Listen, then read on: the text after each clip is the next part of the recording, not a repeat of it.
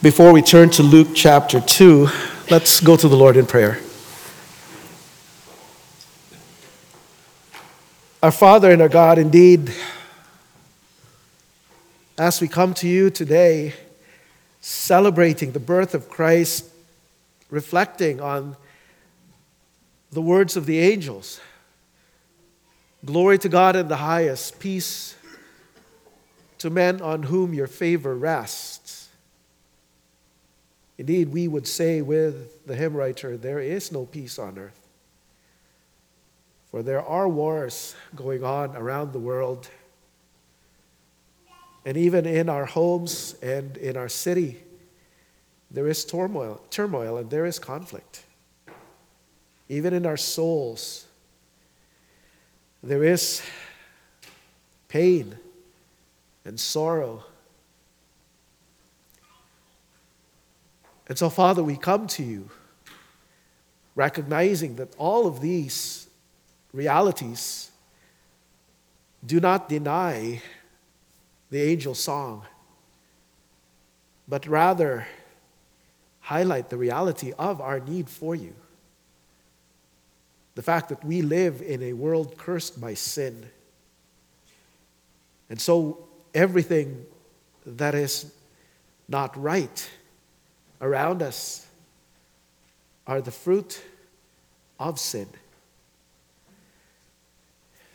Many times, even our own sin. And so, in the midst of that, we cry out to you and recognize that we dearly, deeply need a Savior. And so, in the midst of these dark and grim realities, we thank you that we can have joy. Because our joy is grounded not in our circumstances, our joy is grounded in the relationship that Christ has brought about by his death and resurrection. We are reconciled to God, who reigns and rules over all, so that no matter what, he gives us joy, unspeakable and full of glory, because we are rightly related to the King of Kings and Lord of Lords. And so we can have hope a hope that peace would reign one day. Because it is a hope that is grounded on the redemptive accomplishment of Jesus Christ. That the baby born in Bethlehem was the king crucified in Jerusalem, who rose again and is even now reigning at the right hand of the Father. and is coming again to consummate the victory that he has achieved. And so we have that glorious hope of real peace, shalom, of right relationships, of everything being the way you designed it to be. And we thank you that we have this hope of peace because of your love demonstrated on the cross of Calvary. And so we could say with the Apostle Paul, He who spared not his own son, but delivered him up for us all, how shall he not with him freely give us all things? So that we can be sure that there is absolutely nothing that can separate us from the love of God that is in Christ Jesus our Lord. And so, Father, as we go to your word today, we ask that your Spirit would guide us, would direct us, would point us to the glory and greatness of Jesus, so that all of us might come to him in faith, in adoration, in reverence, in submission, that we may know him more fully for our good and for his glory. This we ask in Christ's name. Amen. So, Luke chapter 2, please. Luke chapter 2, we'll be considering the whole passage. Now, we lit the Advent candle of love today, and I think there is no greater expression of that love than the Son of God becoming a human being for the specific purpose of laying down his life for us. That's the story that Luke tells in his book. That being said, I, I, I don't know if you recognize this, but Luke chapter 1, which we've been in for the last couple of weeks, is pretty hard to believe. Angelic visits and seniors and virgins getting pregnant sound really far fetched, don't they? But that's why Luke emphasizes in chapter 1 his careful historical research and embeds his narrative in history using historical persons as signposts. Because he is positive that the events he recounts really took place. In Luke chapter 1, Herod the Great serves as the historical bookmark. In Luke chapter 2 and verse 1 and 2, here's his historical bookmark. In those days, a decree went out from Caesar Augustus that all the world should be registered. This was the first registration when Quirinius was governor of Syria. Now, I hope you realize that that's a very different beginning from once upon a time or in a galaxy far, far away. Good job, son. Luke's account is neither fairy tale nor science fiction. He claims that it is the truth. It is a historical account told through the lens of God's redemptive purposes. And that's what makes Christianity different from all other religions. It is more than a philosophical or moral belief system. It is a faith centered on a real person whose actions in time have determined the future of the world forever. And Luke's historical reference doesn't just serve to assert the truth of his narrative. Just as in chapter 1, he invites us to compare Zechariah and Mary, here in chapter 2, he sets up a contrast between Caesar Augustus and the Lord Jesus Christ. So let's read chapter 2, verse 1 to verse 7. Luke chapter 2, verse 1 to verse 7. In those days, a decree went out from Caesar Augustus that all the world should be registered. This was the first registration when Quirinius was governor of Syria, and all the world and all went to be registered, each to his own town. And Joseph also went up from Galilee, from the town of Nazareth to Judea, to the city of David, which is called Bethlehem, because he was of the house and lineage of David, to be registered with Mary, his betrothed, excuse me, who was with child. And while they were there, the time came for her to give birth. And she gave birth to her firstborn son and wrapped him in swaddling cloths and laid him in a manger because there was no room for them in the inn. Now, we've heard these words so often. Like, I grew up in church, so I've probably heard this 52 times every year or more. We, we've heard these words so often, we probably don't realize how surprising and subversive these words were in their original context. James Edwards points out Augustus was the first emperor to encourage a cult to deify his name and reign. According to legend, Augustus, like Alexander the Great, had been miraculously conceived by a serpent. An inscription discovered at Priene and dated to 9 BC hails Augustus as a god whose birthday signaled the beginning of good news for the world. Another inscription from Halicarnassus, now preserved in the British Museum, celebrates his reign. These inscriptions identify Augustus as God, Son of God, and Savior. and they associate him with peace, hope, and good news.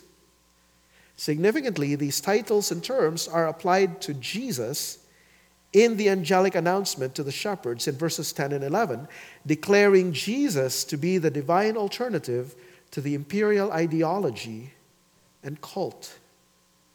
And that's why Luke would highlight Joseph's connection with David in verse 4. He is showing that Jesus, not Augustus, is the true king who fulfills God's promise to David that he would have a son who would reign forever and would have a kingdom that would outlast the Roman Empire. And here's the irony God actually uses Caesar's pretensions to greatness to accomplish his purposes. In verse 1 and 2, Augustus is said to have ordered a registration. It was a census for taxation. This was Augustus's way of flexing his imperial muscles at his subjects. But this decree paved the way for Joseph and Mary to be in Bethlehem, where she gives birth to Jesus, fulfilling the prophecy of Micah in Micah 5, verse 2. The point is, for all of the preening and posturing of Augustus, he's just an instrument under God's mighty hand. And that's our comfort as exiles in this world. A world that seems random and filled with evil. Our God is in control. And He has sent His Son, the true King, into the world to save us. And so it's only fitting that angels would announce the birth of the Son of God incarnate. They are announcing nothing less than the invasion of God's kingdom in the person of Jesus, the Son of God the real Savior who is Christ the Lord. But here's what's surprising the news, this great news of great joy, comes not, to the temp- not in the temple, but to shepherds out in the fields. And it doesn't go to the priests, nor to the Roman governor, nor to Herod. It comes to shepherds. Now, it's not that God isn't media savvy and didn't know about Facebook. Rather, God is deliberately turning the world upside down, or again, more properly, right side up. He brings peace to those on whom his favor rests, and he has graciously chosen the lowly things of this world, and the despised things, and the things that are not, as Paul would put it. Friends, this, this is us. Our God, who is in control and is working out his purposes, cares for ordinary people like you and me. And our God is so concerned for the marginalized and broken, he became a human being for us and for our salvation. And that is God's unconditional, self giving love on display. And even more amazing, God humbles himself to invade the world as a normal human baby. A baby so ordinary that the angels have to identify him to the shepherds as a baby wrapped in swaddling cloths and lying in a manger so that they would know when they found him. Otherwise, they wouldn't be able to recognize him. There was no glowing nimbus around him. This is a baby, maybe looked like Winston Churchill. Imagine that. It is truly good news of great joy. But here's another surprising irony this army of angels singing glory to God in the highest announce peace and not war. They sing, Glory to God in the highest, and on earth peace among those with whom he is pleased. See, the Romans boasted of their Pax Romana, the Roman peace. But that was merely a ceasefire enforced by the fear of Roman might. Basically, nobody stood against Rome because if you stepped out of line, Rome will crush you. The Pax Romana did not bring harmonious relations among people because it could not address the roots of conflict. Our conflict is rooted in our alienation from God that alienates us from one another. Ever since the garden, we all want to be as God. We all want to be in control of our world. As Woody Allen would say, the heart wants what the heart wants. We want to get what we want. And we can talk about win win solutions. But deep down, what we really want is a win that is just a little bit greater than the other person's win. And so any compromise solution would only bring about a temporary ceasefire, not harmonious relationship. What we need is a savior who will change more than our political or economic situation. We need a Savior who will transform our hearts, who will transform our desires and affections. And that's precisely why God became man, so that He may die for us and rise again to give us new hearts that delight in God. And our mutual delight in God is what unites us with one another in submission to Him.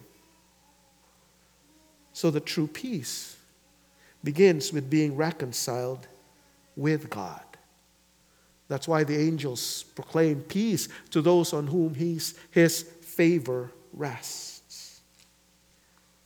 And so the shepherds go looking for Jesus. They find him. And according to verse 17 and 18, they made known the saying that had been told them concerning this child, and all who heard it wondered at what the shepherds told them.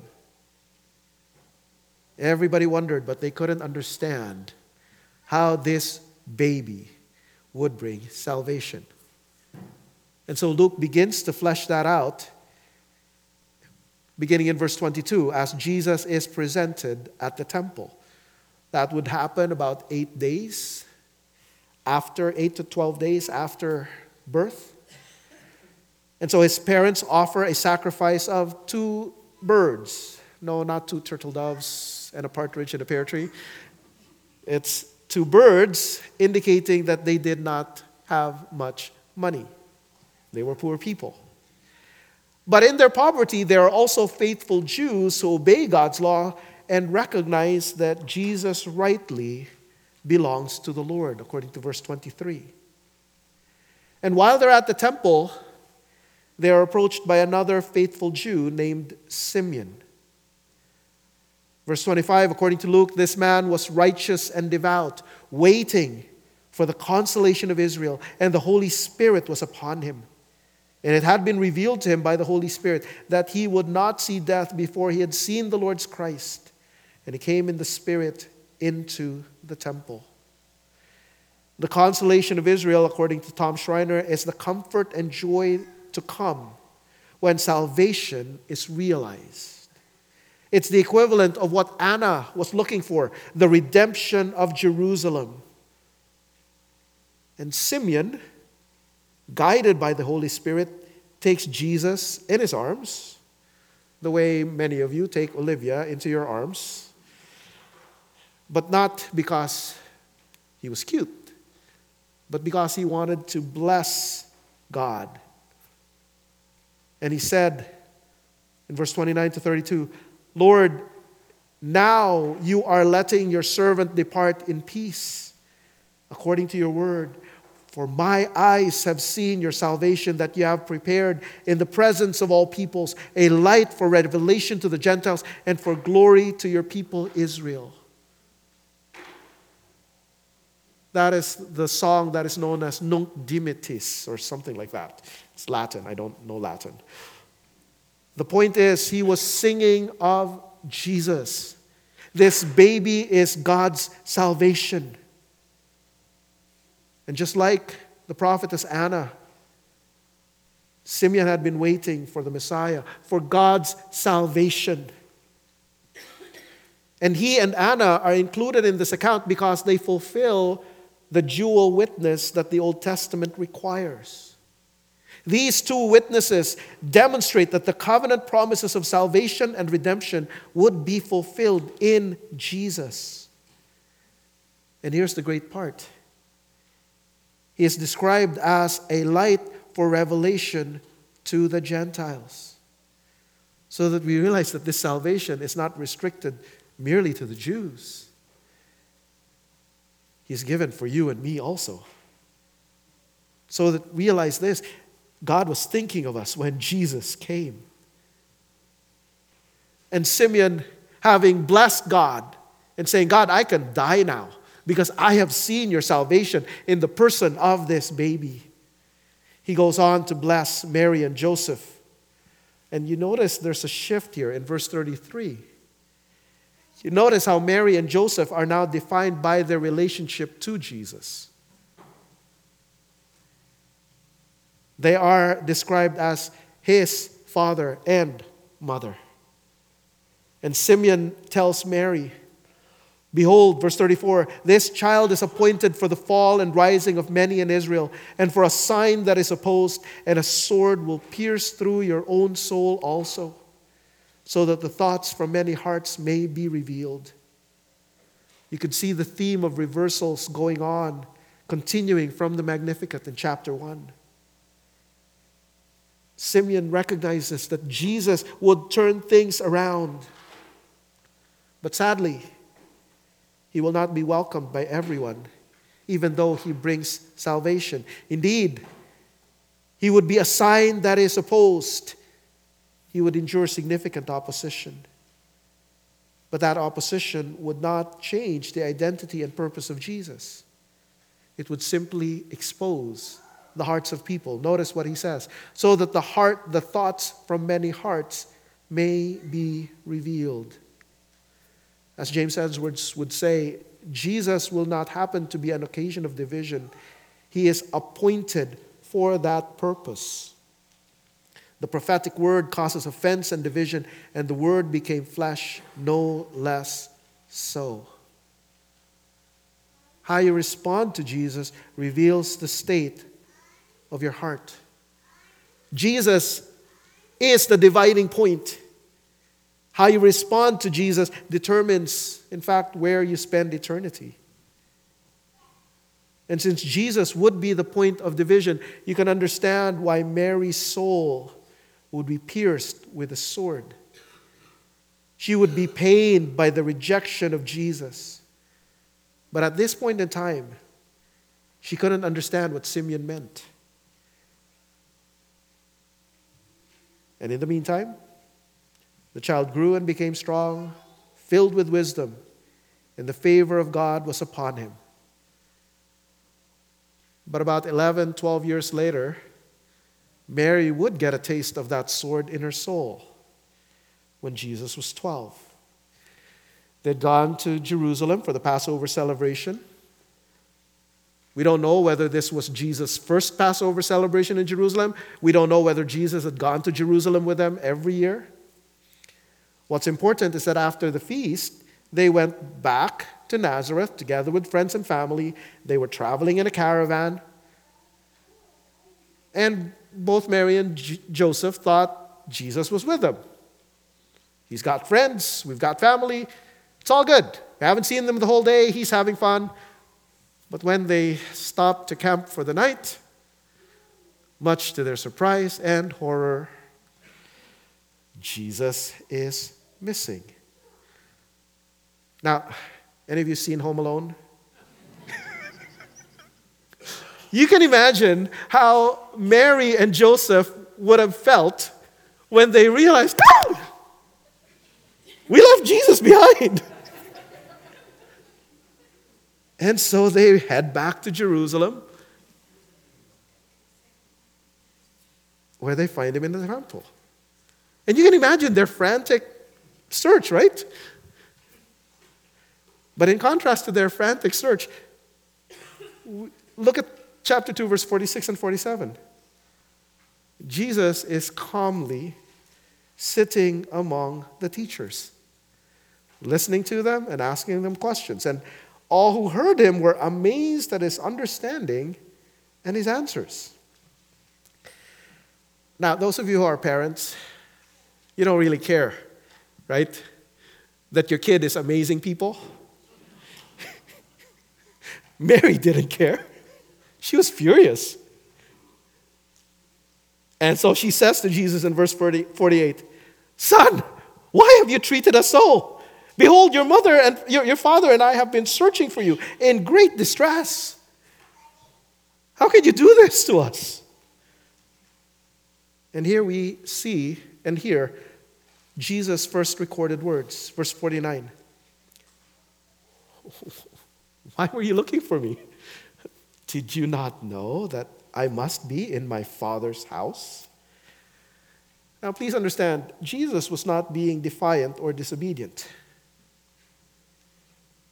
Jesus was reminding his parents of his true identity as he stood at the cusp of manhood. He was reminding Mary and Joseph that he had a higher calling, he had God's mission to fulfill.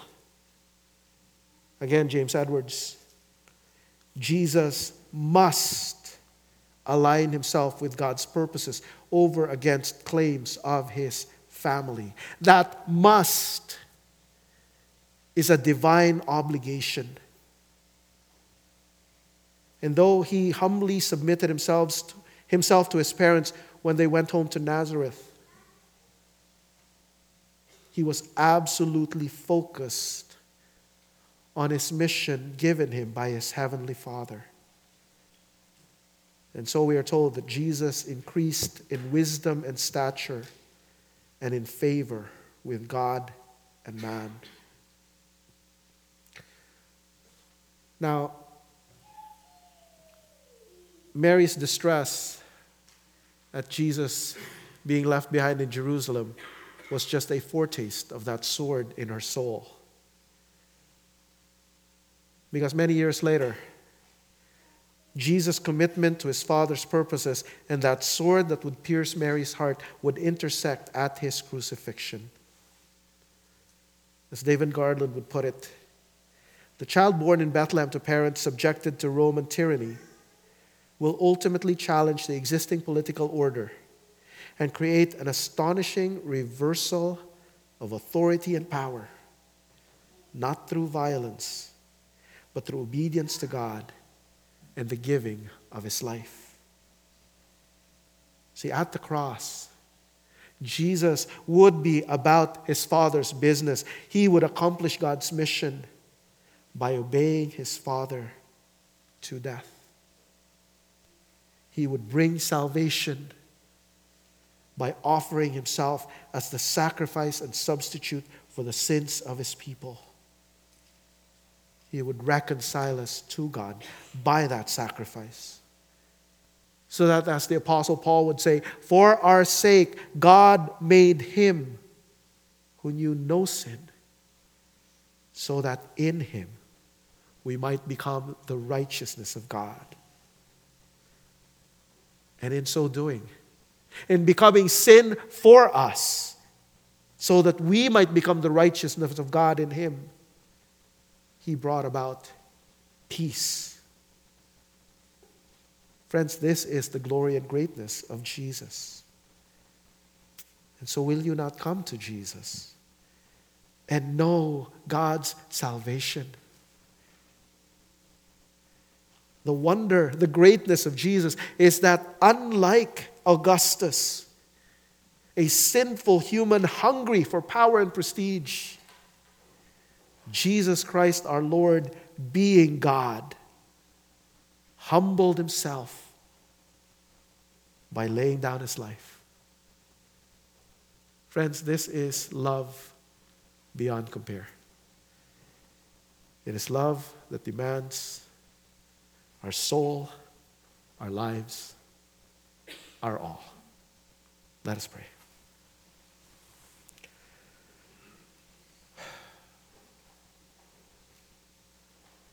Father, we thank you. We thank you for Christ, who, being in very nature God, did not consider equality with God something to be used for his own advantage. But instead, he humbled himself and made himself nothing by taking on the form of a servant. And being found in appearance as a man, he humbled himself even further to become obedient to the point of death, even death on the cross. Oh Lord, we rejoice at such love. We are humbled by such goodness. For we recognize that if the price of our sin was the death of God's own Son, then how truly sinful we must be. How horrible we must truly be. But there we also see the wonder of His love. That He would care for wicked people like us who are worthy only of His punishment. And care so much that He would humble Himself to become a fully human being so that He may die the death that we deserve, suffer your wrath that we deserve, so that we may be reconciled to you. Indeed, Father, we can but say thank you. And we thank you then that because Jesus humbled himself and fulfilled the righteousness that you demand, therefore God highly exalted him and has given him the name that is above every name, so that at the name of Jesus every knee should bow and every tongue confess in heaven, in earth, on earth, and under the earth that Jesus Christ is Lord to the glory of God the Father. Oh Lord, I pray that each of us here would, here and now, acknowledge Christ as Lord to your glory. So that as we celebrate Christmas, we might truly celebrate aright. For we celebrate Him who is our King, our Lord, our Savior. This we pray in Christ's name and for His sake. Amen.